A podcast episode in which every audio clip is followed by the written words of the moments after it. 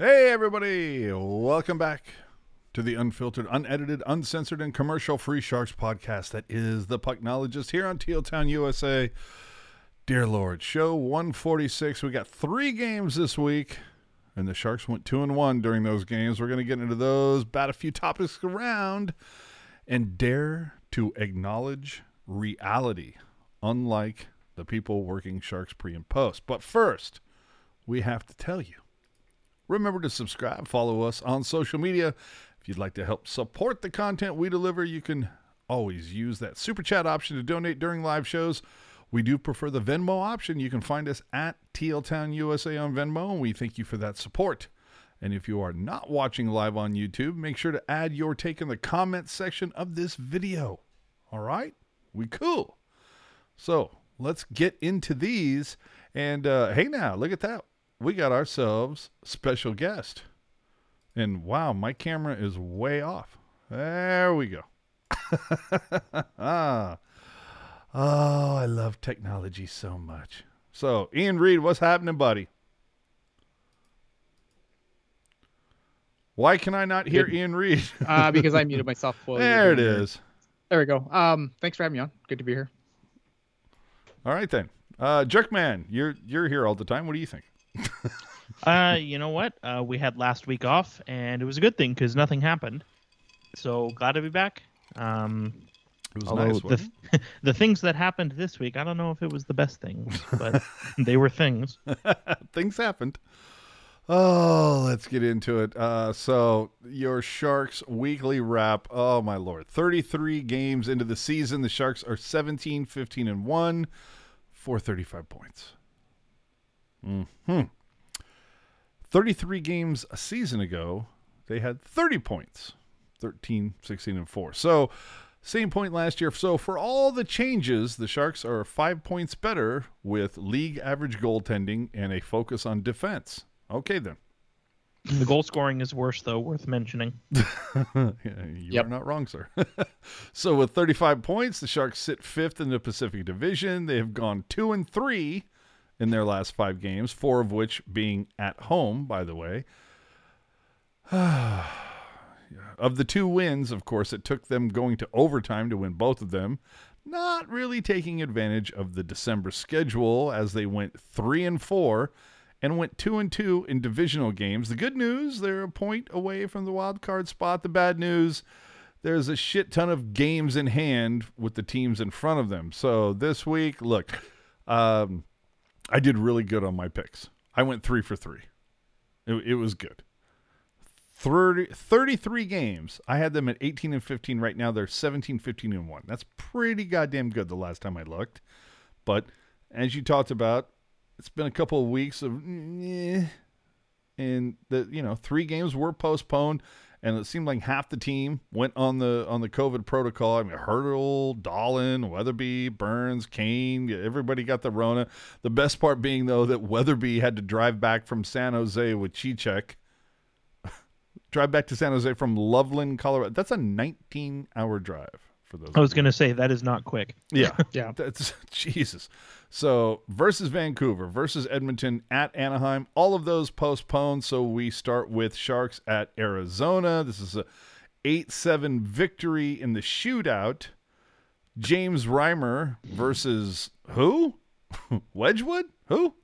Uh, the of course the the best part of this is Nick Merkley getting absolutely hosed. Boughner during the morning media session said, "Yeah, I, I've got uh, Nick. Uh, he's going to be centering the fourth line.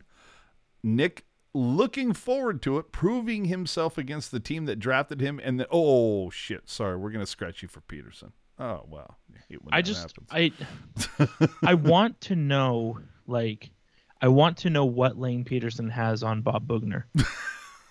dude, dude. Like honestly, like I, I I don't and and you know like the worst player in the NHL is really good at hockey, but holy crap, like Lane Pederson has somehow brought less than nothing to the table. I don't know how he stays in the lineup. Yeah, I, I completely agree. Um, like Lane Pederson's a guy that I just I don't understand. I mean, I don't understand the whole fourth line right now. Like I understand Gadjovich. I understand Viel on their own. I don't understand the combination of the two. yeah. How many of these guys do we really need? I don't know. I mean, if if someone would have punched someone on Pittsburgh in the face today, they would have won, right? Probably. Right. So they say. So they say. I mean, that's. I'm surprised that wasn't the talking point. Well, you know, if they would have punched someone in the face, you know, then then things would have been better. Like I, I I understand like having guys in the lineup that you know can tussle. Like I'm not I'm not like a hockey prude. I'm I'm not anti fighting. I think that fighting's impact on the game is incredibly overstated, but I still like watching a good scrap. That makes me a monster. So be it. I'm a I'm a CTE monster. Like it, I still like watching a good scrap. But like I just I don't understand how you put both of those guys in the lineup and then put Pederson between them. Like it just, I don't. I, if the, if the Sharks are supposed to be a meritocracy, and we'll talk about that more later in the show when we get to some of the other games. I I don't understand how Pederson's centering the fourth line. Well, uh, Jerk, how badly would you like to see James Neal centering the fourth line? I mean, he he's not a natural center, but I bet he would be all right there. Um, That's what I'm saying. I'm like, I don't know. I mean, everything we know about waivers, right? James Neal is probably going to go unclaimed tomorrow, but and then someone will trade like three picks for him. Yeah, and I'm just, I mean, I I'd take a chance. Why not? He's making league minimum. Who cares? Well, dude, go back and look. Every time he gets traded to a team, that team like does really well. Yeah, I mean, he scored historically. I mean, the last few years have been not so great, but you know, prior to prior to 20 uh, prior to 2018-19, he scored 20 or more goals 10 years in a row. Like But it's for a team every for time a team he that needs goals, like every time he gets traded to a team, they all of a sudden make the playoffs. But whatever. Yeah.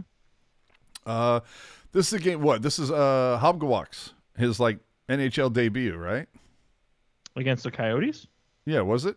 Or was that Mhm. his second game?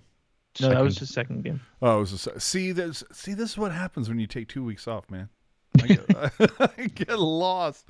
Either way, uh, look at the end of the at the end of the first, you could hear it because there weren't a lot of fans at SAP Center, unfortunately. But you could hear like uh, Karlsson just barking at Middleton, and then that carried on. That and it was great that they showed it on TV. You could see as they're going into the dressing room after the first period, Middleton like turned around and Karlsson flinched. like Middleton was like, "Dude, do I need to stick my mustache on you? Like, shut up." Well, and and but you know what though? Since, since that tongue lashing, uh, Middleton's got one goal, three assists. So, you know, maybe maybe Karlsson deserves that A after all. Dude, can, can he can he go like bark at, at Meier? No, he needs to go yell at Pederson. evidently. Vlasic. but I mean, this is ridiculous. The Sharks unfortunately cough up a two goal lead three separate times in this one. Yikes. Uh, but the storyline for me was like, look, can you get too excited about beating the worst team in the NHL in a shootout? Yes. I, I mean, if the Sharks lost this game, that's what everybody's going to be talking about. Like, True. yeah, it, it, it was ugly, but they got the two points, and Arizona's not a divisional rival anymore, so who cares? And they're also bad, so double who cares? I, it's a win, and I'm happy. Yeah, I think like after a game like that, like that, this is a game where you just burn the tape, right? Like win, lose, draw. You, you obviously not draw because you can't tie in the NHL, but you, you burn the tape because win or lose, like you're not. There's not a whole lot to really take from it. I mean, good on them for for sticking with it and getting the win in overtime and not just you know rolling over after giving up so many leads. But I mean, at the end of this one, you, just burn the tape. burn the tape, but man, there was some stupidity. The the, the fact was it was Brent Burns, right? That like took a stupid ass cross checking penalty with two thirty left in Yep. the game when you have that lead. It's like, what the hell are you doing? And then Ladd parked alone in front of Reimer, and Ladd gets like a couple chances at it to tie the game up, and it's what the hell are you doing? And uh, I do believe we have the the video here of EK65. His controller broke, You know, he it's, like you see Nieto rushing in, trying to make a difference. Hertl rushing in, trying to make a difference. Karlsson going, yep, I think that's going in. I mean, in his defense, that uh, that was not his guy. Um, Yeah. yeah, but you would think, kind of like, oh shit, somebody messed No, up. I need to get in there. No, for sure. You're you're right. During that there especially when you recognize that your partner, in that case Vlasic, you recognize that your partner is at a position like you gotta even even honestly, even if Karlsson had just literally skated into the guy, you know, like Exactly. Just do something. And Karlsson Vlasic on the on, on the kill is is a choice. I, I I'm not sure what kind of choice it is, but wow, it's a choice. Like it's it's something. Either way, Sharks can't hold a two goal lead three different times. Special teams was okay, fine. You know, the 0 for 1, but they killed the, the one penalty they had to deal with, whatever. Uh, attendance is something we're tracking 11 450 on this one. That's not great. But I, I wonder if there was no postponements, if it would have been if it was just better because people were just kind of happy that there was finally a game again, True even if it was the Coyotes. yeah, true. And I was and I was at this game too, and let me tell you, Uh oh. Here we go. th- this was the stupidest game I've ever seen in my entire life. now, why do you say that? Well, and like I said before, I'm happy to get the win, obviously, but Arizona is the worst team in the league this year, and they are are they they've signed they've put their name on the sign up sheet for worst team in the salary cap era. Like, what? Why is this? Hashtag is this- your yotes. why is this an 8-7 shootout game like you know like a- a- after the sharks um after the sharks had made it 5 to 3 that should have been it it should have been in you shut it down you get an empty net in the third period and that's it Mhm. it should have been it but then as we know Arizona found a way to score four goals and and you know I give the Sharks credit for like you said Ian they didn't get rattled and they they were able to extend re-extend their lead every time it got cut but god damn you got to shut it down Yeah, and it's like and, and you can get saucy at Reimer, right? Like because obviously it's a lot of goals to allow in a game, but I mean he faced almost 50 shots too. Yeah, giving up Like that for, many for- shots I, to I the mean for a worst team. defense first team, is is that normal? Because that's it all I hear keep hearing is defense first, defense first. I mean if this is Mhm. defense first, you defense first at what level? Pee wee? well and I and I think too what's interesting to mention as well you know it's supposed to be defense first yet you look at the top two pairs compared to the bottom pair and there's a uh, pretty major discrepancy there on the minutes played Just a scotch. you know, we're obviously going to get into it when we talk more about Vlasic, but I mean, 13 minutes at seven million dollars. you are so right. And uh, I will say one of the funniest things about this one, at least for me, is the fact that this is a ESPN game, national game. So, sorry, I'm not a big fan of Leah Hextall. I did, what's the cat's name for Arizona? Uh, Yannick? yeah, that sounds right. Okay, I think I heard her pronounce that Janick, uh. So I don't know. It, it certainly wasn't the pronunciation I was used to. But either way, it's like, okay, it's an ESPN game, so you know what? I'm syncing up the boys. I'm going to hear Rusanowsky and, and Smitty, and uh, they were great. They were fantastic. But it is somewhat kind of funny as they're going to commercial. You hear Rusanowsky saying, "Hey, you know, tune into one of our great radio affiliates as long as you're not in the Bay Area." we don't have radio where we play, but whatever. Uh, so after that, the Sharks face the Philadelphia Flyers. We all thought, I thought, I think Ian probably hoped that Jones is going to get a start in this. Yeah, I mean, I, I don't blame them for not starting Jones. Like, I think Jones will get the start when we play them later this week in Philly. But Yeah. I think Jones probably has so much PTSD from playing an SAP that I would ever start him there. I mean, Felix Sandstrom, he does get his first NHL start for the Flyers. But if you go and look, it was announced really late. You know, like, I think they were kind of like, well, hmm, I'm not sure, whatever. Blah, blah, blah. Uh, but well, he did play the night before in Seattle too. Yes, but, so there was that kind of put the the doubt in my mind that he was going to get the start in San Jose. But it's a, it's a three two overtime win, and the thing about this one, at least for me, was Couture scoring shorthanded. If that doesn't happen, uh, you know, I think the Flyers take this one in regulation. You just go, holy fuck, man. That was a nice. It was a nice goal too. It oh, was weird because I thought like for large stretches of the game, like I thought the Sharks controlled play. Like this is, I know they won, but I was really angry after this game. like I, yeah, they won, but they won in the most painful way possible. Yeah. Like the, the Flyers start their their third string guy who's not even a good AHL goalie, let alone like an NHL goalie, right? Like with the way that they pushed play and just couldn't put the puck in the net after, you know, filling the net against Arizona, which obviously, uh, you know, Arizona's not a good team, but I look like this game was frustrating to watch.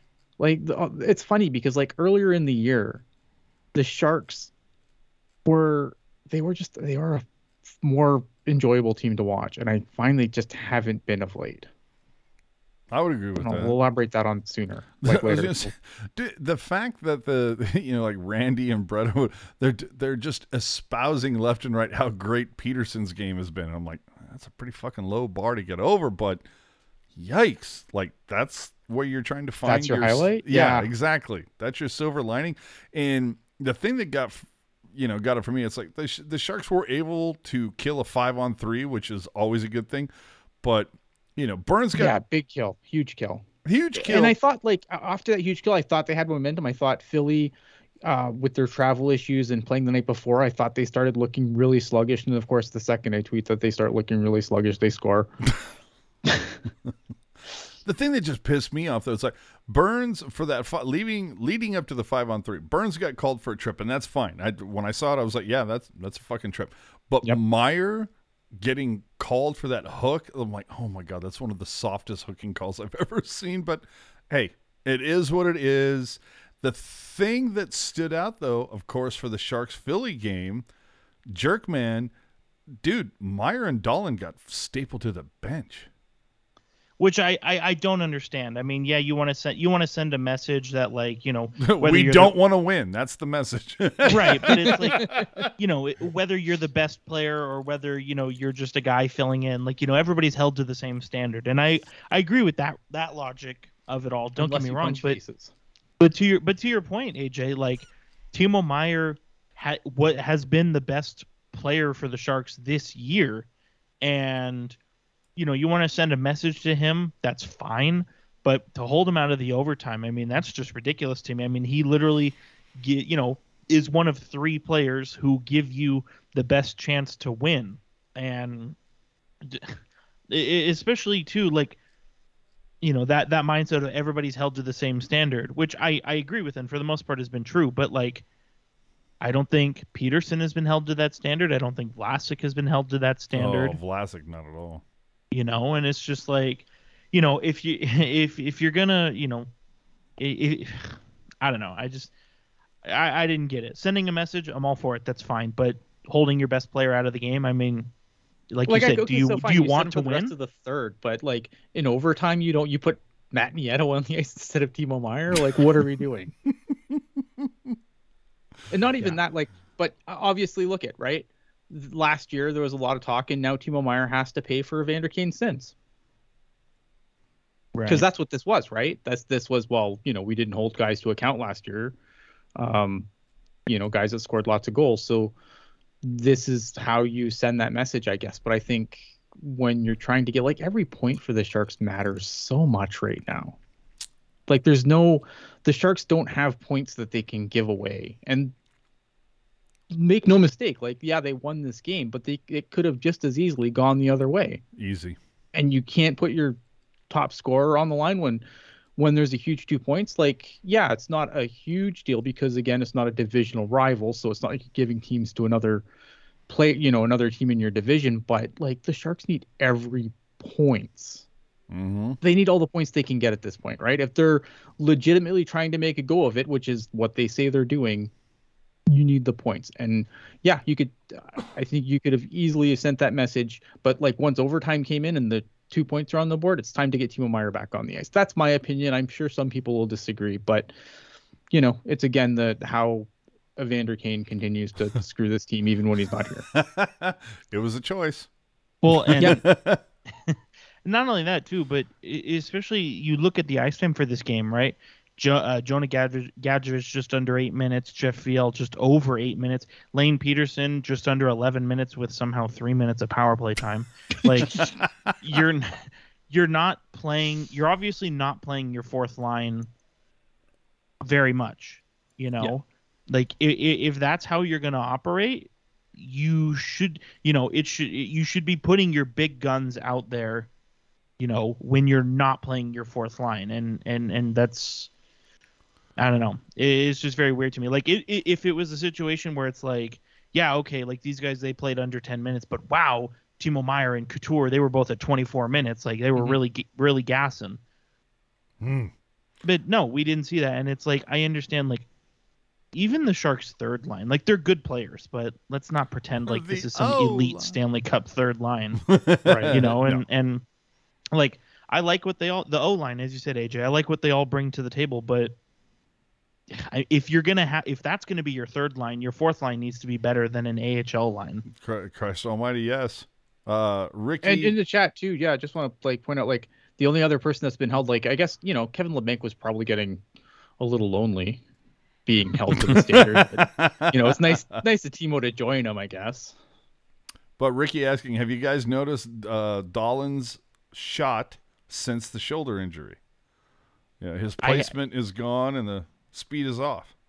You know, I hadn't I hadn't noticed it, but now that Ricky says that and I'm thinking back on it, it makes a lot of sense because really since that game he's I mean, he's he's played decent, but I don't think he's where he was pre-injury. You are correct. I haven't really noticed Jonathan Dahlen that much of late, to be completely honest. Like I had to go back and check and like, did Dahlen which games did Dahlen play in? Because I haven't really, I haven't really noticed them. Now maybe you know someone's gonna. Well, actually, Ian, he has a you know a majillion Corsi four, and he's been great. But but hold on, Ian. Like, let me ask you this: Is is the fact that we're not noticing Dahlen is the fact that like over the last few games he's been with Hertl rather than Couture because it seemed like Dahlen really excelled when he was up there with Couture and Meier, but with Hertl and Barabanov or Gregor or whoever, maybe not so much. Yeah, it it might be that too. I'm not really sure. Like I said, it just it's not like he hasn't really done anything that's kind of stood out to me on the ice. Um, and it could be, it could simply be as simple as maybe line placement where he was possibly better off with uh, with Couture. But I think also what Ricky said probably something to do with it too, right? Like he his shot hasn't really been there um, since the injury. So, I mean, hopefully, like again, like if you can, if you want to, well, actually, be on Twitter and tell me how good he's been. Uh, like, like to see it. I just well, from my from what I've seen with my with my two eyes, without really you know digging deep, I haven't really noticed him of late. Well, and, and, and not only that too, but we we've obviously talked about it in weeks prior, but it's I I mean I understand what they're trying to do. You know, they're trying to switch things around and mm-hmm. and spark something. But we've pretty much all year we've talked about it where you know the second line has been Hertl and Barabanov, and then it's been a, a rotating cast of guys.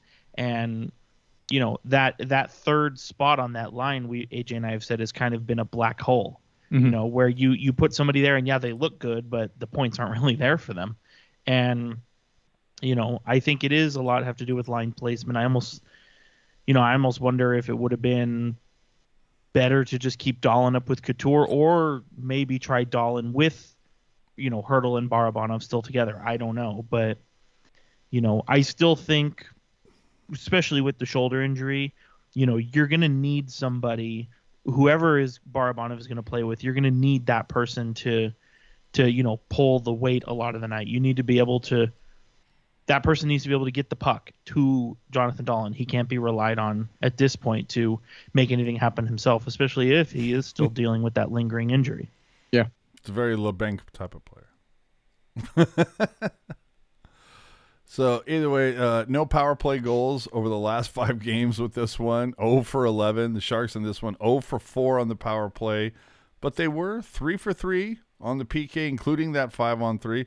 But the Huge Sharks. kill. Yeah, well, huge kill. But Randy also pointing out that the Sharks are last in the NHL when it comes to drawing a man advantage. Move your feet. I think. Move your feet, have yeah. the puck. You know, things that help. Yeah, things that do that. Uh, in this one, uh, Hobgawaks got scratched. Uh, Mario Ferraro went to protocol, so Meloche subbed in, and Simek got moved up with Burns. Which is it just me, or is Simek starting to be like the Simek that we all remembered? Yeah, it, it's amazing how it's amazing how well you can play when you don't have the anchor that is Vlasic on your pair. I- I think he was. Yeah, I thought he was okay in the Philly game, but I didn't think he was good tonight. Like I thought he was Yeah. very. I I mean, not that anyone was really good today, tonight, this afternoon, um, but I didn't think This he morning. was- this morning for for you guys on on the West Coast. Um, I didn't think he was good today at all. Like I thought there was a bunch of goals think where I'm like, was. what are you doing, buddy? Nobody. thought he's Nobody he's was been- good today. I thought he's been better though. You know what I mean? Like, and really, Yeah. it's been that way even prior to this this stretch of games. You know, it seems. I think we talked about it two weeks ago, AJ, where it seems he seems more physical again. His skating seems to be a little crisper. You know, it doesn't seem like he's getting totally railroaded as much. You know, he he. Pylons. That's not to say, yeah, I don't, I don't know. He's, I mean, he's, you know, I wouldn't say he's the best defenseman ever, right? But like, I, I think he's been better as of late, which is obviously, you know, you're gonna need that, um, you know, especially with the top four is pretty set. You're gonna need a third pair that's not ass, and if you know, if Simek can kind of pull it together the way he has been, you know, the Sharks might be onto something. I don't know if you follow Jerk's account. I thought I saw something about the Redeemer. Yeah, I mean, he had a hell of a hit on Kevin Hayes. Yeah, Yeah, that, was, nice. that was a nice hit for sure. Uh, but obviously, the storyline is, you know, they coming back from a 1-0 deficit. Coincidentally, after uh, Viel uh, had, I don't know if I would call that a fight, Viel.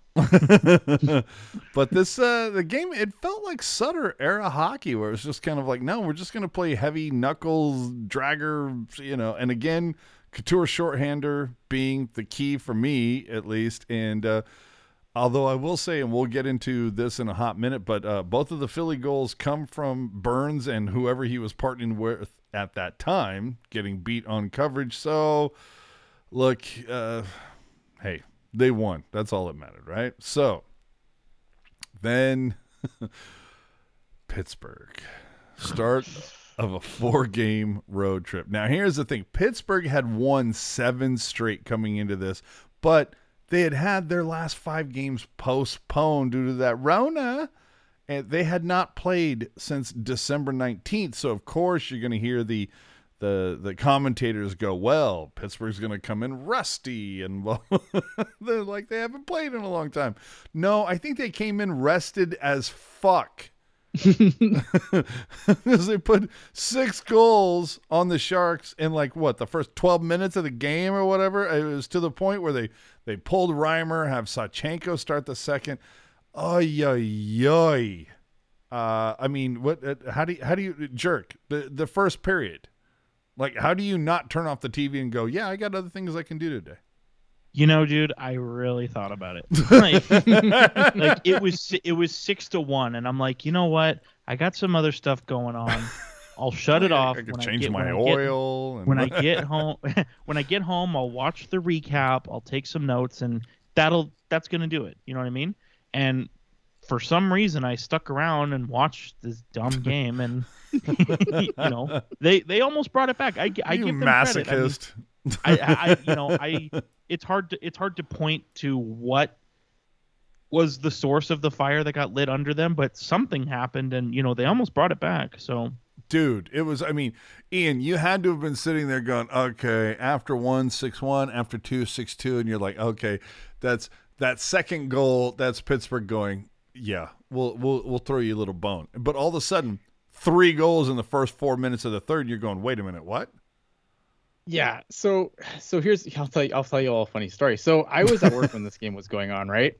And I'm like, wow, I'm so glad I don't have to watch that. And then AJ messages me like a few hours ago and it's like, hey, do you want to come on the show? And I'm like, yeah, but I've only seen one game this week. I'm like, but you know what? I'll I, I can watch the Pittsburgh game. So I, I I plowed through the Pittsburgh game about an hour before the show, um, after thinking I'd like you know, uh, skipped a good one because of work, um, and uh, yeah, like it, it was nice of Casey DeSmith to completely like let the Sharks back in the game because some of the goals the Sharks scored were awful. Oh, they were like dude, they were ass. they like the, the the just yeah, just not good goaltending by Casey DeSmith at all. So it was it was nice to, you know, after after Reimer got lit up in the first for him to you know kind of let the Sharks back into it.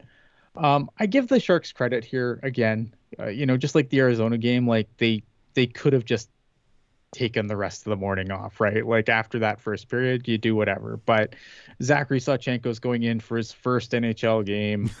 Uh, and I, and I think that does motivate guys, right? And I think they did play a little bit better in front of him. I think Sawchenko got lucky a couple of times too because uh, I thought Pittsburgh beat him pretty clean on a few shots that hit posts and crossbars. a lot of posts um, in this game. Yeah, um, you know, and I look at Zachary Sawchenko, a guy who a few years ago almost, you know, just hung up the skates, right? And he's only on an NHL contract because the Sharks needed a taxi squad goalie, and in order to have a taxi squad goalie, has to be on an NHL deal. That's how Zachary Sawchenko got his deal. Because, like, let's be honest here, uh, as as good as this was for Zachary Sawchenko, it's not like he's been lights out in the AHL either. Like, goaltending's a huge problem for the Barracuda. and Well, it I was going to say anybody who has played for the Barracuda, whether it's been Melnichuk, Sawchenko, they've all gotten torched. Yeah.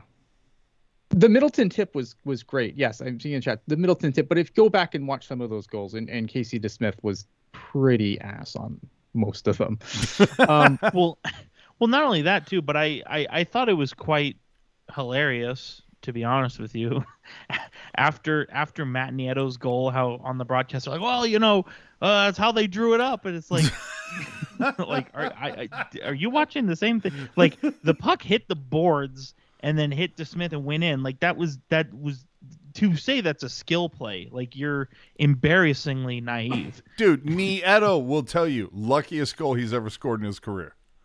I'll tell you what though, going back to what I said before during the uh, when we were talking about the Arizona game though, man, Jake Middleton, he can he's he's he's come to play. You know, like th- this is the you know you th- you think about what type of player Karlsson is. Middleton is the shutdown complement to Erik Karlsson. Oh yeah. And so you, as a, as a as a strategist, you're thinking, why is our shutdown defenseman in the slot getting a tip on the puck? oh, he called for it too. Like he called like if you if you watch the replay, like Middleton called for the for the tip yeah. Before, and I mean it was you, you, like that goal was was sweet. I don't want to take anything away from that goal because that goal was sweet. But if you look at some of those other no. goals, like Casey DeSmith was really bad today.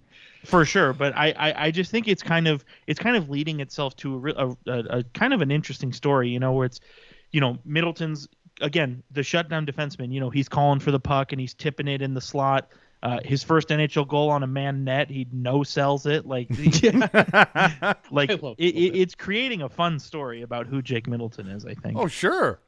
Dude, Mi- Middleton had himself a week.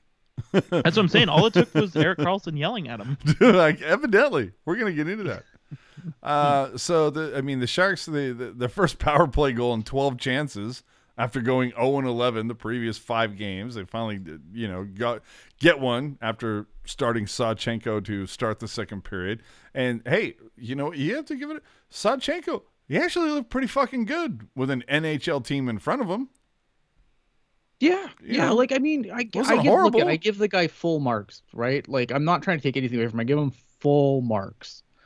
Um, you know, and to, for him to have that moment, I mean, how awesome is that, right? To go from a guy who, you know, like again, he got his contract because we needed an NHL tender to put on the taxi, we didn't when we wanted Melnichuk to get as many starts as possible with, um, with Kozanash, right? So I mean, when you look at that, I mean, good for him, man. Like awesome. He had a, he, he played. He allowed one goal. Um, he got shelled because that's what the Sharks did all game. I, full marks for Sawchenko for me, man. Yeah, I thought it was. You know, did I mean he did literally what you would hope. So you have to give it up to him. Reimer, for as great as he's been, yeah, not his best week this week, but fine, whatever. Uh, for me, it is what it is. You know, like you go down six one in the in the first. Look, this is a Sharks team that th- they were down six one in the first. Four minutes into the third, they were down six five.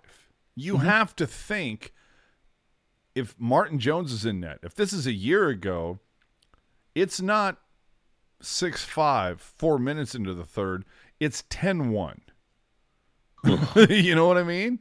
So you have to at least appreciate the fight, the the, the comeback that they tried. You know, like I can mm-hmm. appreciate this. I can sit there and go, oh man, they, Jesus Christ, they feel like this is game seven versus Vegas. Like they can come back. It's it's you know, it looked interesting. And if memory serves, who was it? Was it Couture? I th- believed missed a wide open four by six that would have tied the game. Yeah, so In the third- Bonino. Yeah, Mhm. yeah, and, and Bonino. So it was like, look, at least you you you're seeing this fight that we haven't seen from the Sharks in a long time. So you have to at least respect the fact that it's like, fuck, man, you're down fucking five goals in the first period, and you take that shit back to only one. Well, yeah, and you remember I said earlier about how like in the Arizona game I would I would burn the tape. In isolation, I would probably burn the tape on this one too. But the problem is is those two games have come within three games of each other. right? right? So that's that's concerning. Because I think that again, like the early part of the game, you probably want to burn the tape there. um, but I mean, it's it's a little, it's got to be a little concerning at least now, right? If you're Bob Boughner, a scotch. yeah, like two two you know two out of three games, and like uh, for a team that can't score, I mean, you know, they've definitely put some pucks in the net, but we've gone back to not keeping them out of our net either. So I don't know. Like you, you they can't do both, right? Like in, in the Philly game, it's the opposite. They they can't put the puck in the net, but at least they're keeping, you know, but they're not allowing a million goals either. Yeah. They Well- score a million goals, it's because they've allowed a million goals. So I don't know what the secret recipe is here. Well, I will tell you, man. This, I mean, this is something that that Jerk and I have talked about ad nauseum. But man, oh my god, the fact it's just because Jerk will sit there and go, "Yeah, dude, I literally, it's a 7:30 game. Okay, cool. My phone is set for 7:37. That's the puck. you know, it's like I don't want to hear the Pollyanna bullshit from that's yeah, from that's literally literally the play. yeah." You know, turn on the game right after the national anthem. Oh, it's intermission. Set the timer on the phone for 18 minutes, and I'll go do something else. You know, I'll go I'll go sit on my computer. I'll go talk to my fiance. I'll go fucking take a walk. I'll go do something. You know what I mean? it's Literally- funny though because anything but listen to the Pollyanna bullshit. it's it's funny though because I find like Twitter Twitter ruined everything, right? Mhm. But I'll tell you why why Twitter like there is there anything more like there's I I understand like they want to get like you know you usually you sometimes you get interviews or whatever, but like the the intermission show has become so irrelevant now. Because remember, like back in the day, you'd listen to an intermission, especially on a national broadcast, right? Like second intermission, you'd get all the all the hot stove, right? All the all the hot rumors and stuff. But I have Twitter now, man. I, I know this stuff as soon as it happens. I don't No, need to wait for. But it's not that. It was. It was uh, like I said earlier. It was like I, you know, I got a little fucking uh, Ripper Magood on New Year's, bled over until the next day. So this morning, like I said, dude, you know, like, like the game started at ten local time on Pacific. I woke up, started watching when there was like a minute and a half left, and I, you know, six to one, and I went, Jesus Christ, what a shit show this is. But then it goes to to uh, to Kozamore filling in for Brodie, and then you got you know Mr. Pollyanna himself, Curtis Brown, and I'm sitting there and I'm going, you know, he's going, you know, uh, Kozamore, who I th- honestly, I think is worse when it comes to the Pollyanna stuff. I think he is super duper Pollyanna. Like Brown is kind of Pollyanna. He's a he's a bit Paul. Kozimor like embodies Pollyanna. It was just the fact where it was just a, you know, Curtis Brown. Well, you know, what did you think about that that first period? You know, six one. That's going to be tough. Well, I don't want to talk about that period. Oh, in other words, you don't want to acknowledge reality. Is that what you're trying to say, Curtis? You know, and then Hedican at one point goes, "Well, I don't want to talk about the scoring chances in the first. Why? Because Pittsburgh had so many more than the Sharks. Like, like fuck, Yeah, I- like I, I- like. Hold on, it's just like Kozimor, uh, Brown, Hedican. These are all insanely very nice people, but it pisses me off. It makes me feel like they think I'm an idiot. You know, when the, the way that they talk about when they come on, there's well, here's the silver lining of the no. You can put all the polish in the world on a turd. It's still a turd. And it and it again, it just it just super duper frustrates me to hear like like I feel like I'm being talked down to. Where they're just like, you know, even though they're down 6-1, here's the one good thing you could No, fuck you. Acknowledge the fact that they got their asses handed to them. That just uh and it's have you ever heard somebody talking and you're just going, "Oh my god!" Like you're, you're literally like face palming because you're like, "Oh my god, this is the most embarrassing thing." Like I feel so embarrassed, and I'm not even saying it. I'm hearing somebody else say this, and because of how bad it is, I feel embarrassed. That's how I felt about Kozimor and Hedican during this game it's just like if you have to scramble that hard to find a fucking silver lining, maybe there's not a silver lining to be found. And this to me is Drew Remenda encapsulating his best quote ever. How can I praise this team with any credibility if I can't critique them honestly? There you go. Boy, What I, what I thought was really hilarious too, speaking on the same, you know, point, sort of. Uh, so they're during the during this, whatever you want to call it, this comeback in the third period. you know, like they're talking. Oh, you know the Randy randy's was saying. Oh, you know the the Sharks. You know they they've put up. You know they've put up four. You know the last four goals and blah blah blah. And they didn't even need a five minute power play. do yeah. I heard that too, and I was Like, just like, "Oh my Let god, it. really?" It was three years ago. Let it go, Like, man. Don't get me don't get me wrong. And one of the most awesome memories for me as a Sharks fan, I was at the game, but holy fuck, it was three years ago. Yep. I mean, Remember guys know how I that feel that- time that when the goal. Sharks beat the Detroit Red Wings in the Game Seven in '94? I remember. Like this is almost like like like this is this is some like what if it was in Tahoe level bullshit. Like can we like just oh my god, you are so right. it's um, bad, right? And here's like here's and here's the point I was trying to make earlier. Like the problem is is like not only is the fact that it's like the intermission shows are completely irrelevant now. like they they they're completely I don't- irrelevant I don't feel like that they're gonna find out in relevant. They just- that you No, they make me feel out on Twitter. No, I I don't feel that they're irrelevant. Let me I- finish, but let me finish. okay, go ahead. right? So what they have to do is they want obviously they're they don't have anything of value to give you really, right? I mean, they could critique the game, but and you would like them to do it a little more honestly, but most people in today's day they don't want to hear they don't they want to hear what they want to hear. They don't want to hear what they don't want to hear. So if your if your glasses are the tealest of teal tinted, right? Solid plug. You don't want to hear how bad this team is. You want to hear you only want to hear good things because that's you don't want people to upset your bubble.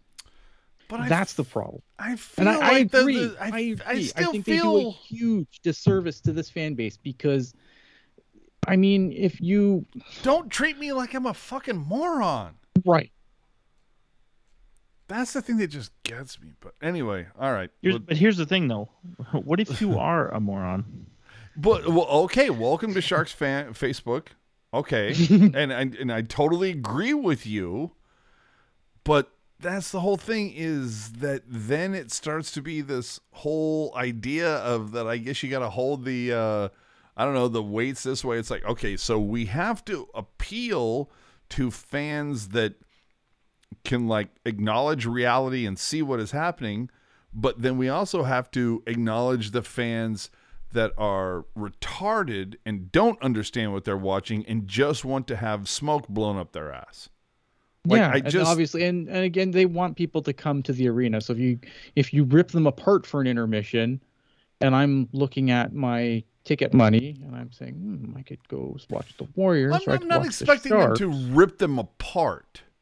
I you would. know but it's the whole thing of the like again it's one of my favorite quotes ever was there was at, at a time i can't remember it was last season the season before but there was a stretch of time where the sharks literally went 0 for 16 on the power play and Brodie throws it to Curtis Brown and says, "Okay, so Curtis, this is a game that a power play goal. You know, they lost by one.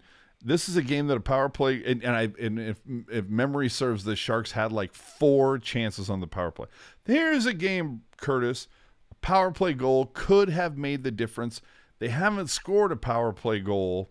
In their last five games, what do you think is the problem with the Sharks' man advantage? And Curtis literally said, Well, I don't want to talk about that. I want to talk about and it's oh my god. So you don't want to acknowledge reality. And that's the thing Yeah. that drives me up a fucking wall.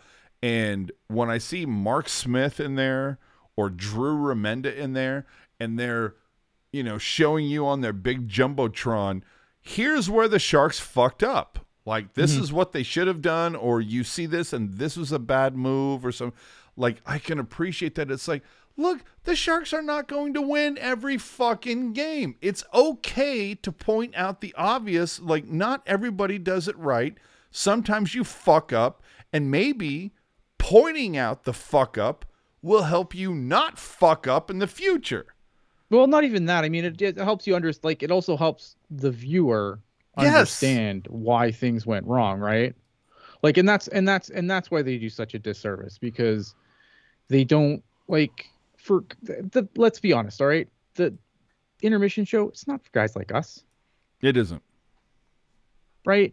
You're right. It's not for guys like us. Like guys like us, we can watch the game. We don't need. I don't need Drew Remenda to break down a play. I can figure it out on my own. Right. But at least Drew is going to be honest about it.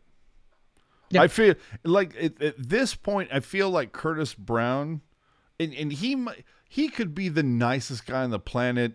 Uh, you know, when you meet him, he'll he'll do anything for you. Blah blah blah. But when he's doing the show, I just feel like I'm. I, I, I- I feel like I'm being lied to, like I'm being misled, like it, like I feel like Curtis Brown thinks I'm an idiot. Well, I mean, we don't call it Shark State Media for nothing. But see, you know what I'm saying. So, all right, we should probably move Yeah. on. Uh, so, what do we take from the week's games? Look, uh, they they've three games were postponed of the seven home games. They did play. They they went four and three, so I mean a little bit better. But they did go one and two in the divisional games, which is something that Jerk, Ian, and myself have all pointed out how big of a difference that's going to be the thing. These divisional games, and it only gets worse from here. the Sharks, as I look at the schedule, I believe the Sharks have more in division games to finish out the last half of the, or the, well, I should say the second half of the season than anybody else. But let's get to stock up and stock down this week. Stock up. Look, Timo Meier you were a little worried about him maybe a couple weeks ago, but uh, over the You were. but last few games, I knew it was fine. I knew uh, one goal, four assists this week. Got to enjoy that. Uh, Captain Logan Couture, three goals and an assist, including a shootout goal versus Arizona and a shorty, which we talked about earlier, which was a huge difference for the game against Philly. Uh, yeah, I mean, Logan Couture was the best Shark that Philly game, and I don't Oh. think it was particularly close. Yeah, to, uh, yeah. There's nobody's going to debate this. Uh, but when it comes to the best shark of the week, uh, you might have to debate Jerk when it comes to Barabanov. I was what I was just gonna say. You know, you you said last segment. You said what are our takeaways from, uh, you know, from this week? And the thing that I was gonna say is, uh, the Sharks need to announce that Barabanov extension here pretty soon. oh, you think so? What are you Like, thi- What are you I'm- thinking? Like two years and like what? One point two per? What are you talking? Uh, I think you got it. I mean, See, I don't think that Barabanov or anybody else in the league realizes how valuable Barabanov is more than you. well, you know, it all it all started when I was the leading bid on his uprising jersey, and then Hey he scored his first NHL goal. Right? Um, but no, I I mean I just think like yeah, okay, so you look at the stats, right? And he's only got he's only got five goals this year, but I mean he's got still got 18 points in 28 games. That's not that's not bad. You know what I mean? And He's, that's the thing talked about, Bear Barabanov this year. He doesn't like the numbers, the stat sheets. It's it's not great for him. Mm-hmm. But if it, but if they counted tertiary assists, oh god, holy yeah. fuck, would he have some points? That's what I'm saying. And he's, you know, he's clearly fit well with Tomas Hertl. Now, obviously, if the Sharks end up trading Hertl, that's not going to matter. But Mm-hmm. you know, could end up trading both of them. I mean, yeah, that's. I mean, if you're, eh, we're getting way too ahead of ourselves here. But like, if you are, but like, if you are trading Hertl, then you're trading Barabanov too. But I think if you, you know, if you want to look, and we've been talking about this the last three years, you know, since the Sharks have not been a good team, it's like you need to find positives and find good things in order. Oh, what to, are you? What, is your name Curtis Brown suddenly? no, but I'm just saying, like you know, you you're trying to, you know, whatever the Sharks claim they're trying to do with this team, re whatever your word is, rebuild, retool, reset, re whatever. Um, you know, Anything but We don't say the re word in San Yeah, Jose, you never- sir. You can say but- reset, retool, as long as you don't say rebuild.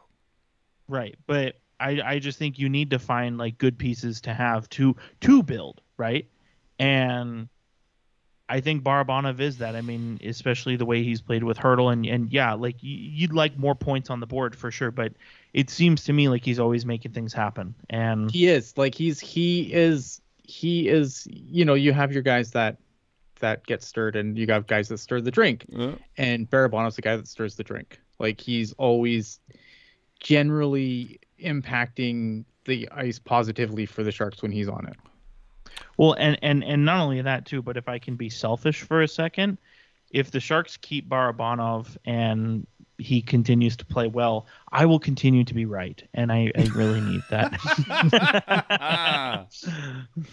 uh, also, stock up this week. Tomas Hertl, two goals, one assist. Keep that trade value going up, buddy. Positive have you- direction. Have you looked? have you looked at his numbers, Tomas Hertl, since we called him out? Oh shit! What you got there? It's it's like uh, I'm trying to go. We so since we called him out, it's been six, seven, eight goals and four assists since we called him out, and that's in one, two, three, four, five, six, seven, eight, nine games. Do so we- do 12, we- 12 points in nine games since we called him out. Do we need to call out Couture right now? No, he's doing fine. We need to Couture's been great.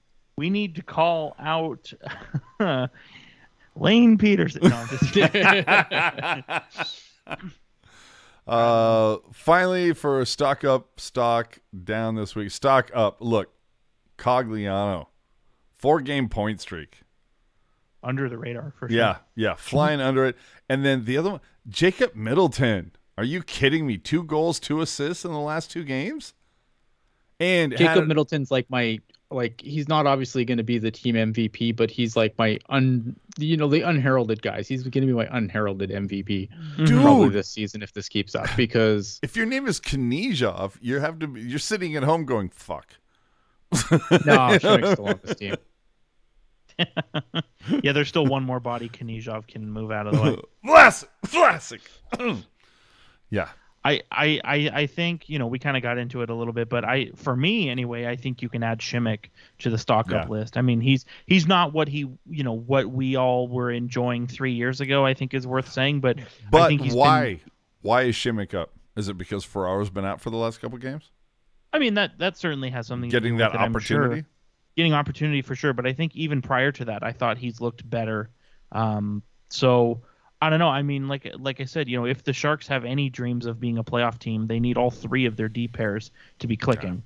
And you know, so far Simek is, you know, appear anyway in the last however long month or so. Simek's appeared to start pulling his weight. You know, we're just waiting on Vlasic. But oh my lord, I'm not Middleton. there yet, but it's interesting. No, Mi- Middleton. I mean, two goals, two assists in the last two games. Had an amazing takeaway on uh, this this guy. I don't know if you've heard of him, Sidney Crosby, but uh, Oh, I um, saw that dude, and to not take a penalty too. I was like, "Mm, exactly. yeah. Yeah, I'm like, yeah, dude, that was awesome. And and you know what? I gave myself credit for Barabanov last segment. I gotta kick myself down here now. During training camp, I'm looking at Jake Middleton. I'm like, why is he still here? Like, Yep, big save, big save. and now he's you know he's only a part of the best D pair on the, on the team. right. I know. I was. I, I'm pretty sure. Like, that was one of the last things Ian, Kevin, and I talked about was like, why is Jake Middleton still on the roster? You know, and Yeah. and now, you know, Why like you is he said, not carrying Pederson's bags? That's what I'm saying. He's on the bet. You know, he's on the he's on the best pair now, and and like you said, definitely the deserves to be you know viewed as that unheralded guy. I think you're right on that one, Ian. And you know, we'll see. I mean, if Knyzhov comes back, and you know, you get him out, you know, you get him. Maybe you get him and Simek, or you know, if Hatakka can get it together. I just, I I, I really want to see more experimentation with that bottom pair. Like Yeah. Burns Ferraro, yeah, without been Vlasic. Right, and like Burns Ferraro, like yeah, they've been getting killed, but like y you, I, I feel like you have to play them together at this point. And yeah, that that pair has been getting caved. That's that's an interesting one, right? Because I think like I really like Mario Ferraro, but like I'm worried that all this time with Burns isn't helpful. Like I feel like that's I, it sucks because like obviously you want to keep Middleton Karlsson together because they've been really really good, but and then Burns that's the been pretty yikes. I'd I'd love to see Ferraro Karlsson, but I, I don't necessarily want to do that to Jake Middleton either. Right, Yeah. exactly. because his mustache scares the shit out of Karlsson. I don't Yeah. know. Uh, stock- I'm I'm gonna I'm gonna push it. Knyzhov Hatakka third pair. That's what I'm pushing. Stock down this week for me. Uh, Brent Burns, yeah, did have two goals this week, but man, his pocket was getting picked left and right. A lot of turnovers, and the big one for me, taking the stupidest of penalties with two thirty left versus Arizona, leading to the Yotes tying the game. Did have a high value goal versus Philly, which we'll get into the module in a little bit. But Burns, whew, been uh, definitely been very high, very low this week. Uh, Erik Karlsson, he had a No. hor- okay, Shut your mouth. okay, shut your whore mouth, shut your whore mouth. I mean, he had a horrible fucking turnover versus Vancouver. Right. Uh, versus Arizona, you know, he's barking at Middleton, posts a minus three. He's staring at Ladd as Ladd's goal sends the game to overtime. Now, you know, some good stats versus Philly. Didn't feel like I saw him for the first couple periods, but that's fine. But stats don't lie, numbers don't lie. He has had eight points in his last eight games, nine points in his last nine games. I still sit there and go, those stats are great. Those are awesome. Love it. Love to see those on the score sheet. But again, I go back and I see this play versus Arizona where he is literally controller has been disconnected. And it's like, fuck, Eric, you have so much goddamn talent to see you sitting there with your thumb up your ass. Like, I sit there and go, eight points in your last eight games? Fu dude, you could have 14 points in your last eight games. Raymond needs to get that rebound though, doesn't he? I, I think there's a couple people that need to be involved in that play. But anyway, uh, finally, stock down, and I think we can all agree on this. We can probably agree on this for the last two seasons. Marc-Edouard fucking Vlasic, Jesus Christ, barely mm-hmm. averaging over 14 minutes a game. Dude is not even getting PK time anymore. Not even seeing the PK. Now he he Wait, stepped. he saw up- it a little bit though, because I thought he was on with. I thought I I know he was on with Karlsson well, he he's today got on the PK, he, wasn't he? he's gotten a sniff because Ferraro. Right. Yeah, I was gonna say he he had 104 today on the PK, but against Philadelphia, 34 seconds. I mean, it, it Yeah. like half Yeah, of that you- is getting on the ice. You're not getting that if Ferraro's still in. And and against the Arizona Coyotes, he had three seconds of shorthanded time. Oh, there you go.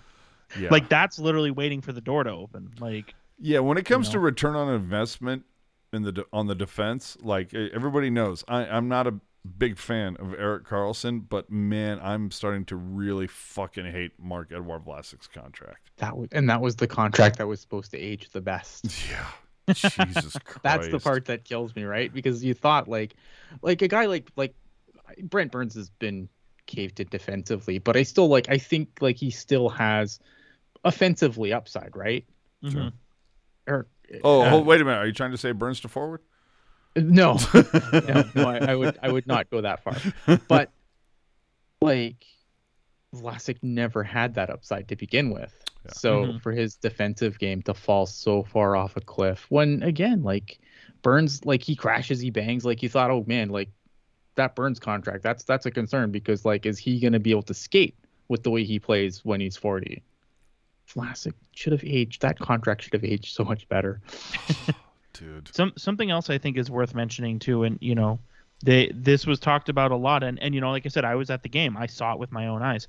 The Sharks were give o- giveaway machines in the game against the Arizona Coyotes, and you know, I'm looking at the stats right now. You know, we and I say we, you know, Bob when talking about Timo Meier was talking about we we hold everybody to the same standard, blah blah blah, all this stuff. Look at the game sheet for the Arizona Coyotes. Gadjovich, Hertl, Barabanov, Ferraro, Karlsson combined for five giveaways between the five of them. Five giveaways total. Brent Burns had five giveaways on his own. Yeah. I I know that Brent Burns is the second highest paid defenseman on the team. You need him on, same as Timo Meier. You need him on the ice when you're trying to win the game. But I similar to how Timo Meier kind of got the jam job Bob treatment a little bit. I want to see Brent Burns sit for a shift? Because he does some like nausea inducing stuff out on the ice. Cross checking in the last two minutes of the third period. That swing the stick bat the puck out of the air move that he hits like one out of ten times. Like i just want to see some accountability. I would agree with you. Uh, let's move on to the stats. Uh, this is going to be real quick. It, look, it, Stock down Reimer, is that fair? Like I think Huh? not a good week for Reimer. Uh, yeah, yeah, not not good for him. But overall, with the team, yeah, it's not great. The the the power play, you know, went from like eighth to tenth to twelfth. Either way, right now, eighteen point two has fallen to nineteenth in the league. Uh, coming into the Pittsburgh game this morning, like I said, 0 for 11 over five games. Got one today. Either way, four for their last 17 with the man advantage in their last nine games. Uh, a lot of those at home, but one for 12 in their last six. That's not great. Penalty kill at 83% now. still not bad Not bad, but again, falling, trending in a downward projection. Same thing with the face off. Uh, at one point, they were almost 54%. Right now, 51.4. They're 10th in the NHL. At one point, they were third. you know, Um, face-offs. I thought this was a really good game though to show like because I know a lot of Pittsburgh? people put a lot of emphasis. Yeah, this Pittsburgh game I thought was a really good. It was an interesting game because they the Sharks were really good in the face-off circle this game. Even when they were even when they were down six one, they were still slaying in the face-off circle. It was just that they couldn't do anything with the puck after they won the draw, which is why I think like face-offs it's just another it's just another battle, right? Sure. Uh, when it comes to the goaltending, like Hill, he you know he's on that Rona. Uh, but Reimer uh, did not, as Ian pointed out earlier, uh, not a great week for for Reimer. Right, and I don't think it's like we we should throw Reimer out with the trash right now or No, anything like not that. at all. But but I mean, if this continues, these numbers are going to find Adin Hill territory really quick. It won't take long. Yeah, uh, they could even find Martin Jones territory. They, We don't. they could. and then what do we do? Uh, this week, blue line points, four goals, six assists on the season. That's pretty good. You know, 10 points over three games from the blue line, not too shabby. On the season, 71 points over 33 games. For those of you who are mathematically challenged, it's better than a point per game. So, look, the blue line is participating. So, let's just hit the module real quick. Any changes, Jerk? And um, there's so probably no changes really. So for the last five weeks, the top three has been Hertl, Meier, and Couture. That is still your top three according to high value goals and total goals and the module score. However, Erik Karlsson, with his play as of late, he's slowly climbing the rankings. He's now tied for fourth on the module with Jonathan Dahlen. They have the same. They have the same amount of goals and they have the same amount of low, mid, and high value goals. Go figure. Um, Nick Bonino, we were talking about how he had four goals on the year and all of them were high value. He's now got five and they're all still high value. So despite having five goals, Nick Bonino is still at the top of the ranking. See, that's what I'm saying, dude. It's like he's not scoring a whole lot, but when he does, they're fucking meaningful. Yep. And and you know, last thing too, so Barabanov, he started the year with three high value three of his three goals being high value. Last two have been low value, but I think for somebody like Barabanov, I think you just want them to go in right now. Sure, absolutely. Uh, That's really it. beautiful. Uh, let's some quick hits and oh, but see, I see. I say quick hits. I feel like they might be elongated hits. Well, that's a beautiful thing about this being our podcast is we can just skip them if we don't want to talk about it.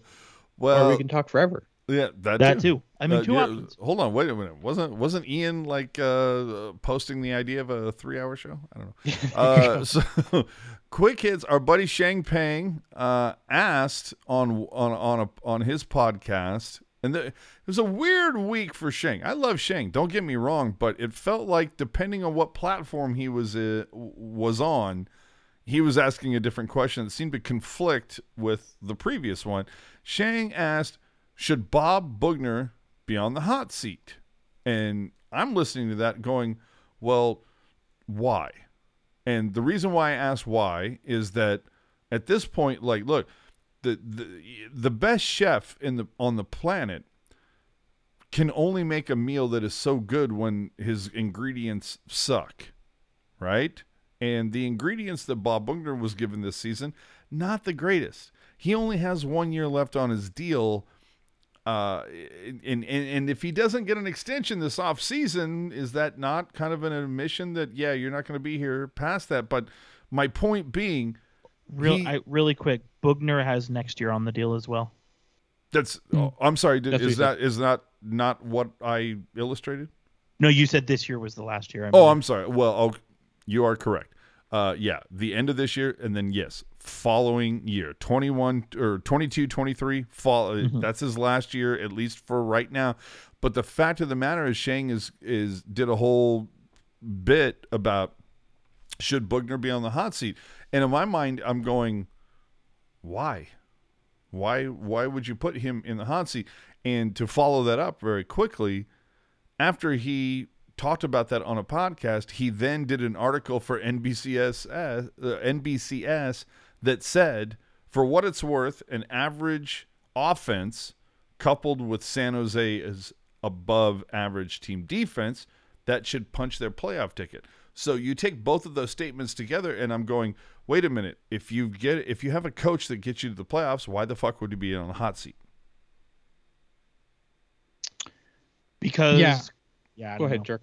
I was uh, no, I you know I I was trying to like think about that as you were saying it, and yeah, that is kind of weird. Like there, I mean, unless there's something I'm missing. Yeah, I think we need to get Sheng on here to like try to elucidate as I'm- to what I mean, he's just- trying to talk about. I'm just I'm just curious. One, I mean, I think I mean I think they're both valid talking points, but yes. I don't but I don't really know I don't really know if if uh one or the other path is super clear yet, you know? hmm I just, if anybody should be on a hot seat right now, and I hate to say it because he's on uh, PTO for whatever uh, physical health ailment it is. If anything, to me, I'm going, no, Doug Wilson is the one that should be on the hot seat right now. Yeah, and that was gonna be my like that's that was gonna be my my question to follow up is like how many coaches and I've said this a billion times on on various Teal Town shows, but how many coaches does Doug Wilson get to fire? Well, the fact that Doug Wilson is, is last I looked, is the second longest tenured GM in all of the NHL. Like Yeah. you've had a long time to get her done. So I'm not like I'm not a big Bob Boughner guy, right? I've I've been pretty clear on that. But I mean, I, you, you have to give him credit, but there's also like it's not like it's, this year's been a complete disaster, right? Like this year, given everything that Bob Boughner has had to work with and all the outside nonsense and inside nonsense and everything else, like the Sharks for a long time this year. Now, obviously, look at it's only the beginning of the season. You know, are we even halfway through yet? I don't even know. But there was a, there was a lot to like about this team. Like there, this team was playing well. This team could lose games, and I wasn't mad because I thought, given what You saw Boughner had effort, to work right? with, he had them playing well Yeah. and you could look at you could find you know I, I as much as we ripped on the the intermission you know you could find silver linings and things you could find things you like that you could say yeah but if this continues they're gonna be okay and they're gonna be you know but man those feelings haven't been there for a while have they It's, Right. it's been a hot minute, but you you know you're talking about that the Sharks are kind of like it feels like where we didn't think they were going to be world beaters. We didn't think they were. Gonna, it's uh, oh my god, what's the line where it's like you know too good to suck, but you know too bad to be worthwhile in the playoffs type of a thing. You know, like you're you're sitting there in purgatory in limbo, can't like f- fucking pick a lane. yeah but i think but like going back to like what you said like i mean for a look at doug wilson's done a lot of good things in san jose right again Um, same uh, thing Amazing. like i think the Sharks at the start of the season, there was a lot to like about the way they played, and obviously Bob Boughner has to get some credit for that. Mhm. But I mean, if you look at where this team is now, I, I it's it's time to stop looking at coaching. Like coaching is no longer like I don't think Bob Boughner is a good coach, and I don't advocate for him being here. But I think that there are bigger problems with this team than Bob Boughner. I would totally agree. And this is something that I had jotted down where it was just kind of like, if we're going to talk about Doug Wilson for a minute, let's talk what his three best moves, his three worst moves. And at least for me, three best moves that he ever made. Obviously, number one is trading Sturm, Primeau, and Stuart for Thornton. That was a Yeah, franchise. how many years that was? Uh, Okay, uh, but hold on. See, that's the whole thing. Is you're proving my point. That was a franchise-altering deal. That was also something that happened 16 years ago. Yep. Then you have, for me, second best move he ever played was Matt Carle, Ty Wishart, first and a fourth to get Dan Boyle and Lukowich. Again, something that happened in what 08? Okay. And then third one, Devin Setoguchi, Charlie Coyle, and a first you know, and that first, by the way, never played a single game in the NHL to get Brent Burns. And that was back in what, tw- like 10 years ago? 2011, 2010, somewhere in there. Mm-hmm. So it's like, you look at it, it's like those, and I think you'd be hard pressed to find anybody who who would find a move that Doug Wilson made that would supersede any of those. Now, Yeah. bottom, you know, like the three worst moves in my mind that Doug Wilson ever made, uh, letting Pavelski walk, like not getting him, you know, not keeping him, whether it was, you know, because he wanted to keep Evander Kane, whatever.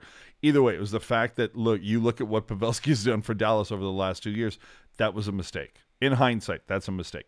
The other one, giving Brent Burns that eight year deal, because before that, Doug Wilson had only signed five year deals at the most. That, for me, opened up the fucking floodgates to sign all these ridiculous long term deals. And then the third one, of course, is signing anybody, uh, you know, signing a deal that anybody had the initials MB, Mark Bell, Mikkel Boedker, blah, blah, blah. You know, but the, those are goofy ones. But it's like Pavelski and Brent Burns. What what my point is, is that you look at the history, Doug Wilson knocked it out of the park the first half of the 18 years that he's been the GM for the Sharks. The last nine years, it, it's it's getting progressively worse. It feels like. Yeah, he's he he's he. It seems like he has more misses than hits lately, and I mean, like, look at I, and and some things like at the time probably like I, I think the Evander Kane thing looks really bad in hindsight. Like, look at, and I, I I'm not going to sit here and pretend like I was never on like the Evander Kane redemption tour because I was totally on that train, right? Like I was I was on it, and there was times was before the summer where I would come on here and I would argue that when the Sharks kept Evander Kane over Joe Pavelski, that was the right move at the time. Now, I don't agree with that anymore. I think that there was a lot of red flags with Evander Kane that we probably overlooked because we wanted to give him the benefit of the doubt. And you know what? That's fine. Like I you know what? I'm human, I make mistakes. And I'll be the first to admit that in hindsight, like with the benefit of hindsight, yeah, I don't know if I'd make that move still. Even even at Joe Pavelski's age, I don't know if if I would. But I mean, you, again, with the benefit of hindsight, life doesn't work like that. Unfortunately, right? So I feel like, but if you look at like where this team is right now, like look at this team is probably gonna have to buy out Evander Kane in the offseason. It had to buy out Martin Jones. Mm-hmm. Like this, this is a. I I just I feel like look, and these are probably the moves you have to make. Like you could fire Doug Wilson, bring someone else in, and he's probably looking at that Evander Kane deal for sure. Like that's something that has to go because I don't think there's any future for him here. Dude, Whether any you want or GM not. coming into that gig is going to look at that Kane deal and go, "Fuck you." Yo, like that that that, that it's it's untenable at this point, and that's a contract that has to get bought out. But I think there probably would have to come in and probably look at Vlasic's deal and yeah. probably wonder if Hasso would let them pull the trigger there too. Like, I think the mess that's been made of this team by management is going to take a long time to undo. I just I don't have the, the faith that Doug Wilson's the guy to do it. Jerk. I don't know. I mean, it, it, it's really, it's really no, it's really hard to say because on the one hand, like you make you make good points, right? Where it's like all the good stuff has been a long time ago, and all the blunders have been more recent. But I don't feel, and I've said this many times before, I don't feel like the blunders were gross negligence. I just, I honestly feel like they were a roll of the dice that did not go the way he was hoping. Yeah. And you know, does that mean that he gets a pass to stick around? I don't really know, but at the same time, I don't think it's totally cut and dry that he should be out of here either. You know what I mean? Mhm. I, I agree. The Evander Kane deal, I mean, you try to trade that, but I think it is headed to a buyout, um, as as you said, Ian. Because the thing is, if Kane had a future on the Sharks, he'd already be back He'd on be the here. team Be back. Yeah.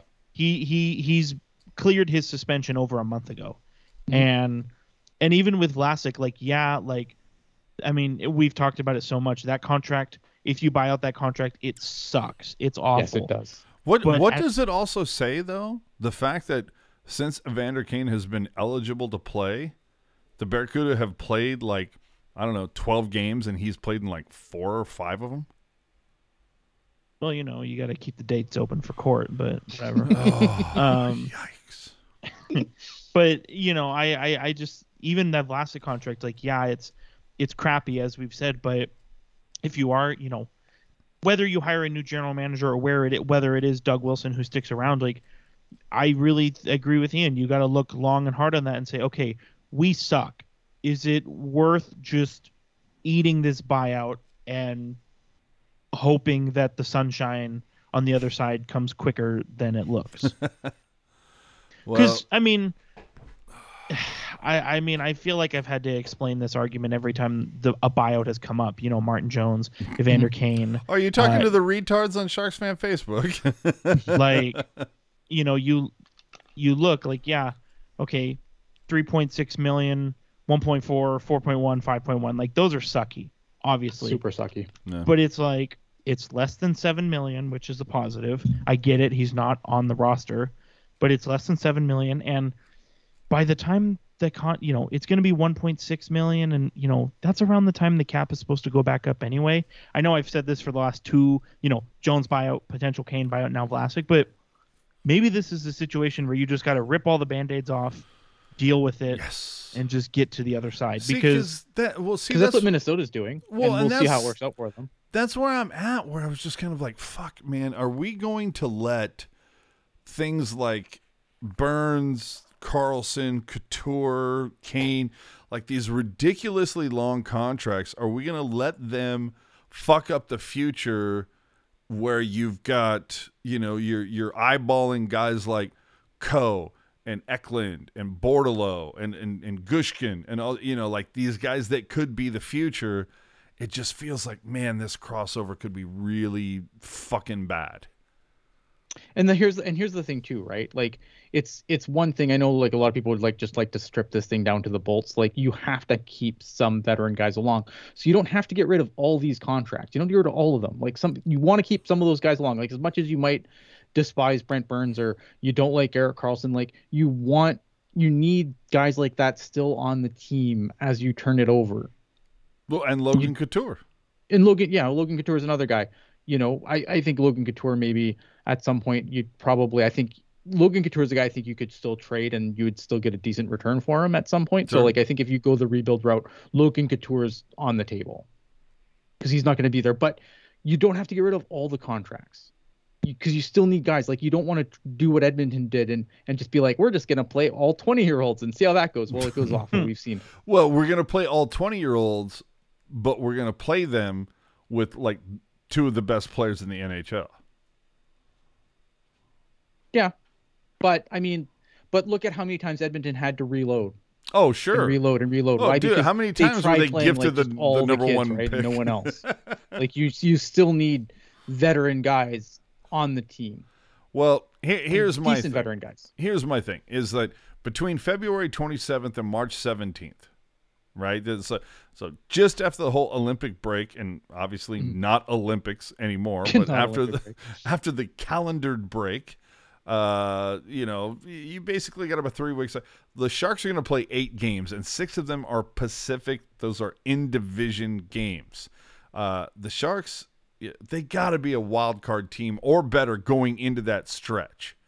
And if they suck, you know, if they go 500, look, the the deadline is March 21st.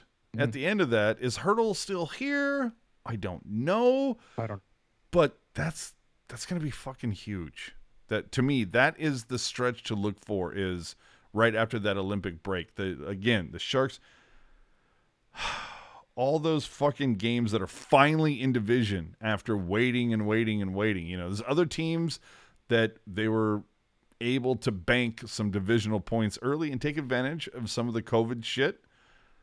Look, the Sharks, it's going to be interesting. So, uh, man, we're running long. What a shock. Uh, coming up this week. coming up next week, I should say, uh, we're going to talk about uh, three games that we're going to catch you up on uh, as the Sharks finish up a four game roadie at Detroit, at Buffalo, at Philly. Look, Detroit, better than most expected. And hey, if Dylan Larkin spills your beer, there's video. He's going to buy you another one. It's out there on Twitter. Uh, Buffalo. It will be the second meeting this time after the Sharks won a five to three victory over the Sabres at SAP. But by the way, the lowest attendance in SAP history. That was interesting. Back on November second. Finally, the Philadelphia Flyers, who the Sharks just beat in overtime. But remember, that was against Felix. That was not against Martin. I will imagine that we will see Martin because Ian needs a haircut. So, Shit, do I ever?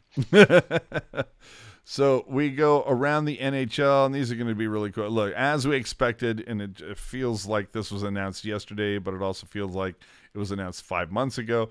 The NHL finally announced they were pulling out of the Olympic participation. Oh bummed. no! Anyway, uh, I'm Ca- bummed. yeah. Oh, who cares? I don't know. It it it it sucks, but I think it's necessary. Yes. Uh, the Flames have pulled out of a new arena deal in Calgary. Does that mean that they're going to move anywhere? Probably not. No, it's just they're just they No, just I want a better deal.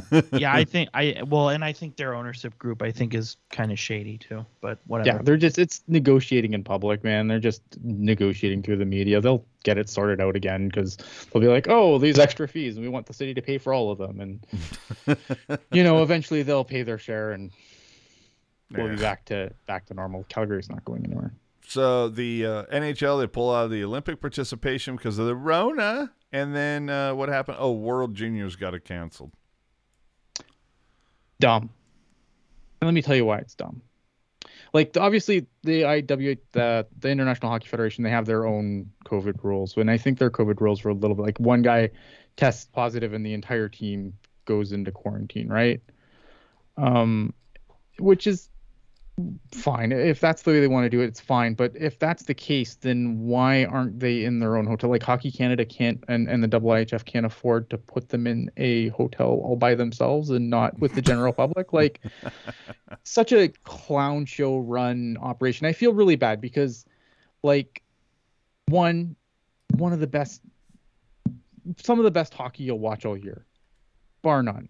And and for two like this is for some of those kids like this is as good as it gets that's the this is the bit that's the biggest thing they will ever do and they played a couple of games and went home Yeah, that's some bullshit. You, you look at and then- Eklund. Eklund is like, "Fuck you." well, and and yeah, they say, oh well, we you- like you said, poor planning on the COVID front, and then Mhm. they say, oh well, we have you know we have to go, you know, we have to cancel the tournament because of X, Y, and Z, and then there's all the backlash on Twitter, and it's like, well, we're we're we're gonna try to bring it back. It's like, if only you had just planned well from the jump, you know. But yeah what- like i think like again like i'm not here to argue with anyone about covid and covid protocols and everything but i just i don't understand why if the guy is you know like isolate that dude and let the rest play like every other sport mm-hmm. they're all vaccinated i mean they're all vaccinated so it seems really bad they canceled the they canceled the tournament over what sounds like four cases like it seems like a overreaction for something that's not going anywhere And let's let's just men- mention this for a hot minute. If you get v- double vaxxed, you get the booster, whatever. fully vaxxed, Full, fully okay, vaxxed. fully vaxxed, whether that means two shots and boosted or just the two shots, whatever. Because it doesn't mean you're not going to catch it. Mhm. It just means that your your chances of going to the hospital if you do get it are go down way big time. Right. Yeah. It's not that. It's not. It's, it's okay, not- that but there's a lot of fucking morons out there. They're like, "Oh, I got both the shots. Why did I catch this?" And it's like, because yeah, yeah, because 'cause there's you're different f- kinds of vaccines, right? Like there's like there's some like the polio vaccine, which have almost completely eradicated the the the virus, right? Like smallpox. Yeah. Smallpox isn't a thing no, anymore. absolutely. This isn't But that kind of vaccine. It's just yeah, no, it's just that idea. It's like, oh, I'm vaccinated, so so I should never catch it, right? And it's like, no, you're a fucking idiot. You clearly don't know what it means. But whatever. Yeah. Uh, any takeaways from the uh, the Winter Classic? Any fun to be had from Minnesota? I thought I thought the aesthetic and everything I thought looked really good. Um, I It looked like I it was think cold as fuck. yeah, it was. pretty, but like the novelty is completely worn off for me. Yeah, I I'm don't kind know. of I just you. I I always I always feel like and and it's totally pure coincidence, but I always feel like the outdoor games are really close games and they kind of keep you glued to your seat a little bit. I'll be honest, during this Winter Classic, the Blues when they started taking off, I took a nap. All right. Uh, look, for those of you who don't know, because it seemed to be going back and forth on Reddit and social media, blah blah blah. Either way, uh, Hockey Jerk is going to get a close up look at these motherfuckers pretty goddamn soon because the All Star Game is being played in that Vegas. I was gonna say with that first photo. Well, no, okay. So, well, that was my point. So, this is evidently the the jerseys. Uh, after a couple years of using the actual team crest for the you know the player, if he was a Sharks player, the Sharks crest, and so on and so forth. Evidently, the NHL is moving back to using the NHL crest. If you look at the jerseys here that were leaked that were supposed to be used for 2022, they might look somewhat familiar as the color scheme and everything is kind of similar from a decade ago. Uh, I'm just going to say right now, these suck.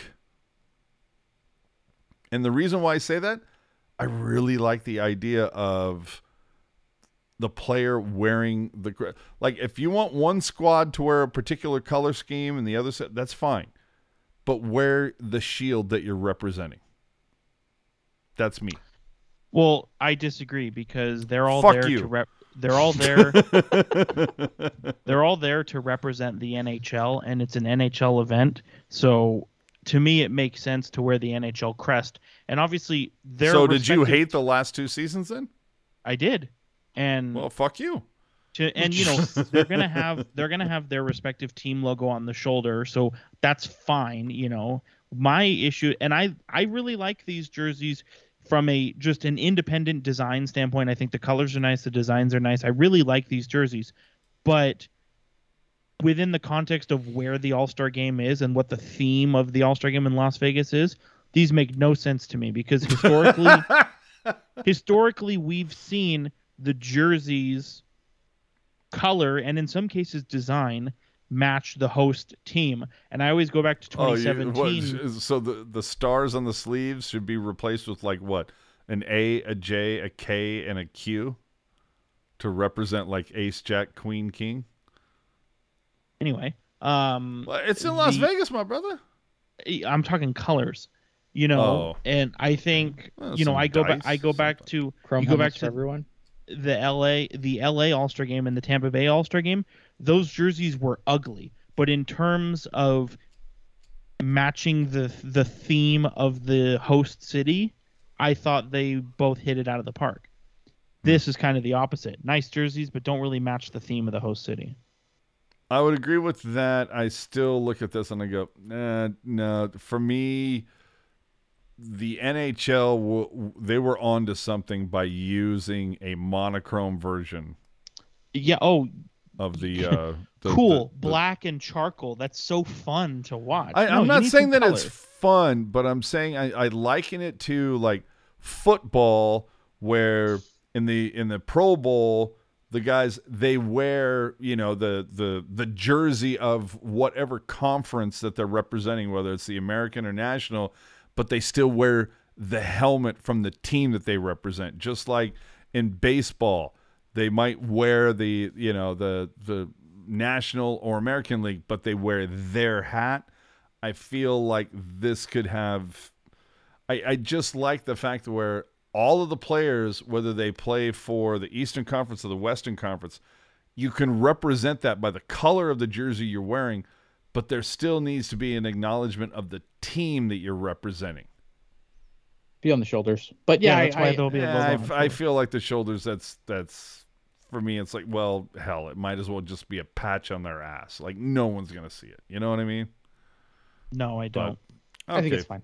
Okay, well, fuck you.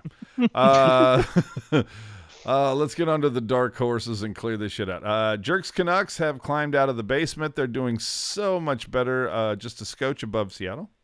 So it helps. Uh, they went on that ridiculous six game winning streak. Then they had what, like an OTL or something. But either way, they've won one. Look, the bottom line is Vancouver has 35 points, and they are only two points behind my Kings right now. It's going to be interesting to see how the second half of this shit works out because my dark horse, of course, was the Los Angeles Kings. Right now, as it stands, if you go, you scroll up, you hit the little wild card button, you're going, fuck, LA right now, they're only a point out of the wild card. They're better than San Jose right now. Meanwhile, Vancouver, three points out. But again, there's still another half a season to go. So, Jerk and I, we're gonna have a lot of fun watching this shit as it proceeds. Uh, Martin All Jones, those teams above Vancouver though also have like games in hand. sure, absolutely, Yeah, fuck you. So I don't think the the Canucks are as close as they look. Yeah, yeah. F you, jerk. Uh, uh, Martin Jones' save percentage is now is at 906. He only needs eight more starts to complete the 20 start threshold. Uh. I, I don't. Is Carter Hart still on protocol? Or did he get out yet? No, he's still there. Okay Okay. then. Well, It's then- worth it's worth mentioning as well. Martin Jones could start every remaining game of the season, but if he's not un, if he's not 915 or above, it doesn't matter. Yes, but Worth the- but there are two criteria that needs to be satisfied. Sure. I'm just elucidating that we're we're very close to one of them. As Mm-hmm. long as he doesn't play any of his former teams, we might be have a chance at this. I don't know. I mean, I think if you look at, I think if you look at the big picture and you look at a lot of his starts, like yeah, he, he had that really hot start that has really, Oh, dude, he was three and zero, and then yeah, and, and the save percentage in those games were just like obscene, and that's kind of. like, yeah, if if he if he if he plays the way he's played for the rest of the season, he's gonna dip below nine pretty quick. Yeah, to to the happiness of your wife, and when she Yes. looks, at, looks at your hair. It's funny because she's like, uh, so uh, she every once in a while she'd be like, so Martin Jones not doing good still? Yeah, okay, good. ah, all right. Let's hit up the You, you don't. kids. She doesn't have to send the divorce papers yet. Let's hit up the kids here.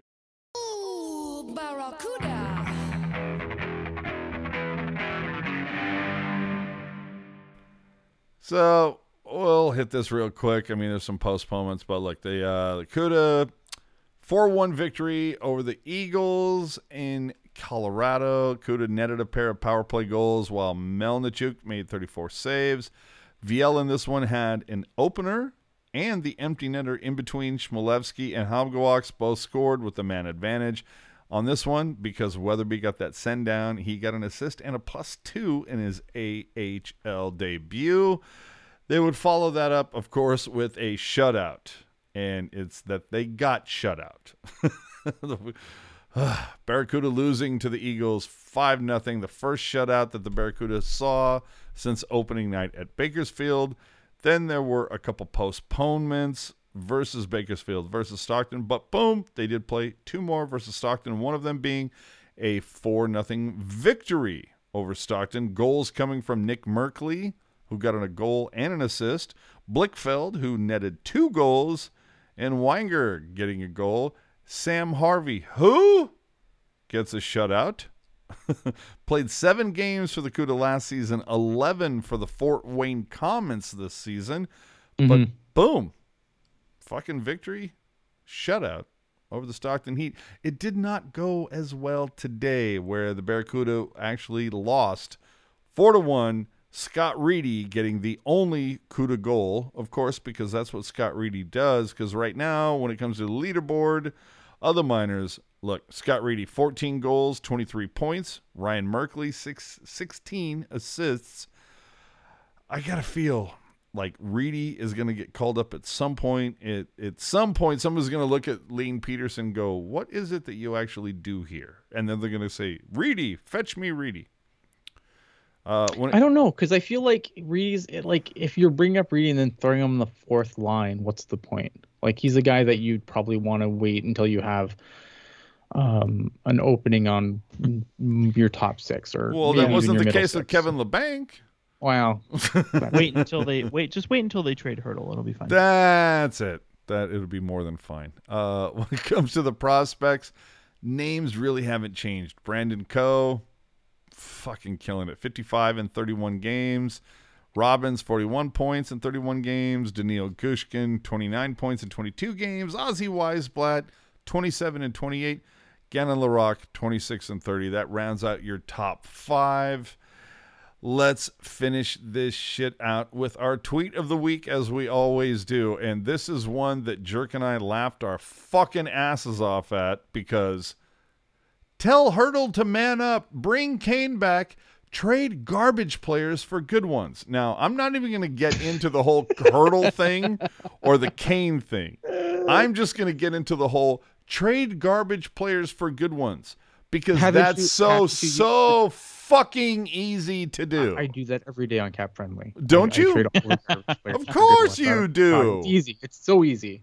Well, it's like it, it just reminds me of a few years ago um, the first year the Sharks missed the playoffs in this recent stretch, where it's like you have people on Twitter like, well, you know, the trade deadline comes and goes, and they're freaking out. Why? Why didn't we acquire picks for Melker Karlsson? It's like, I don't know, dude.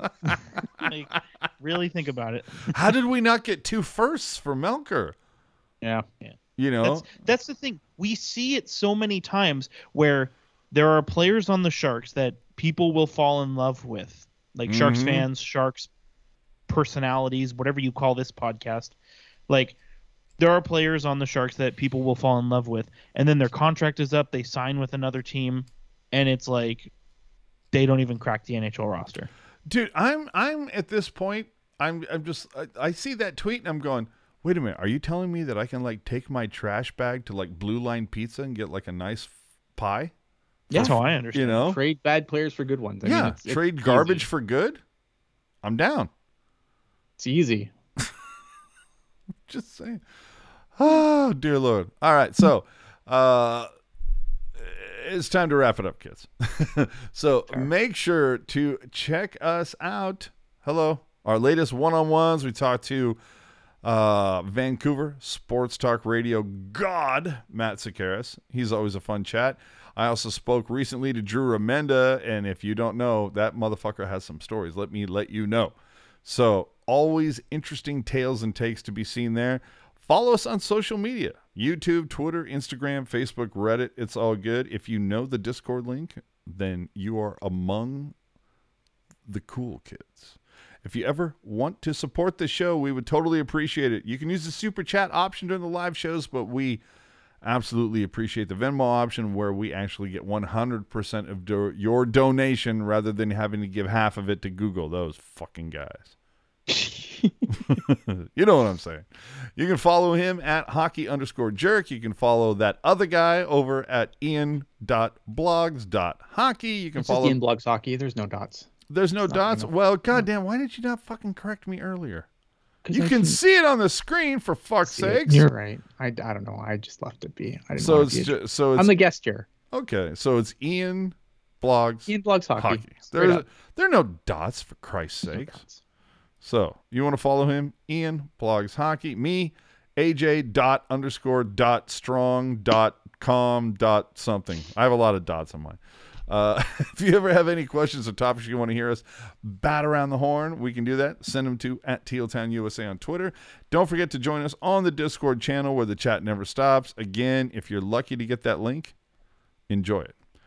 And with great power, Don't bring your bots. yeah, comes great responsibility. Check the show notes for the link and Nice. remember to leave your take in the comment section of this YouTube video if you weren't able to watch it live. So, famous last words. Mr. Ian Reed, you are the guest. You go first.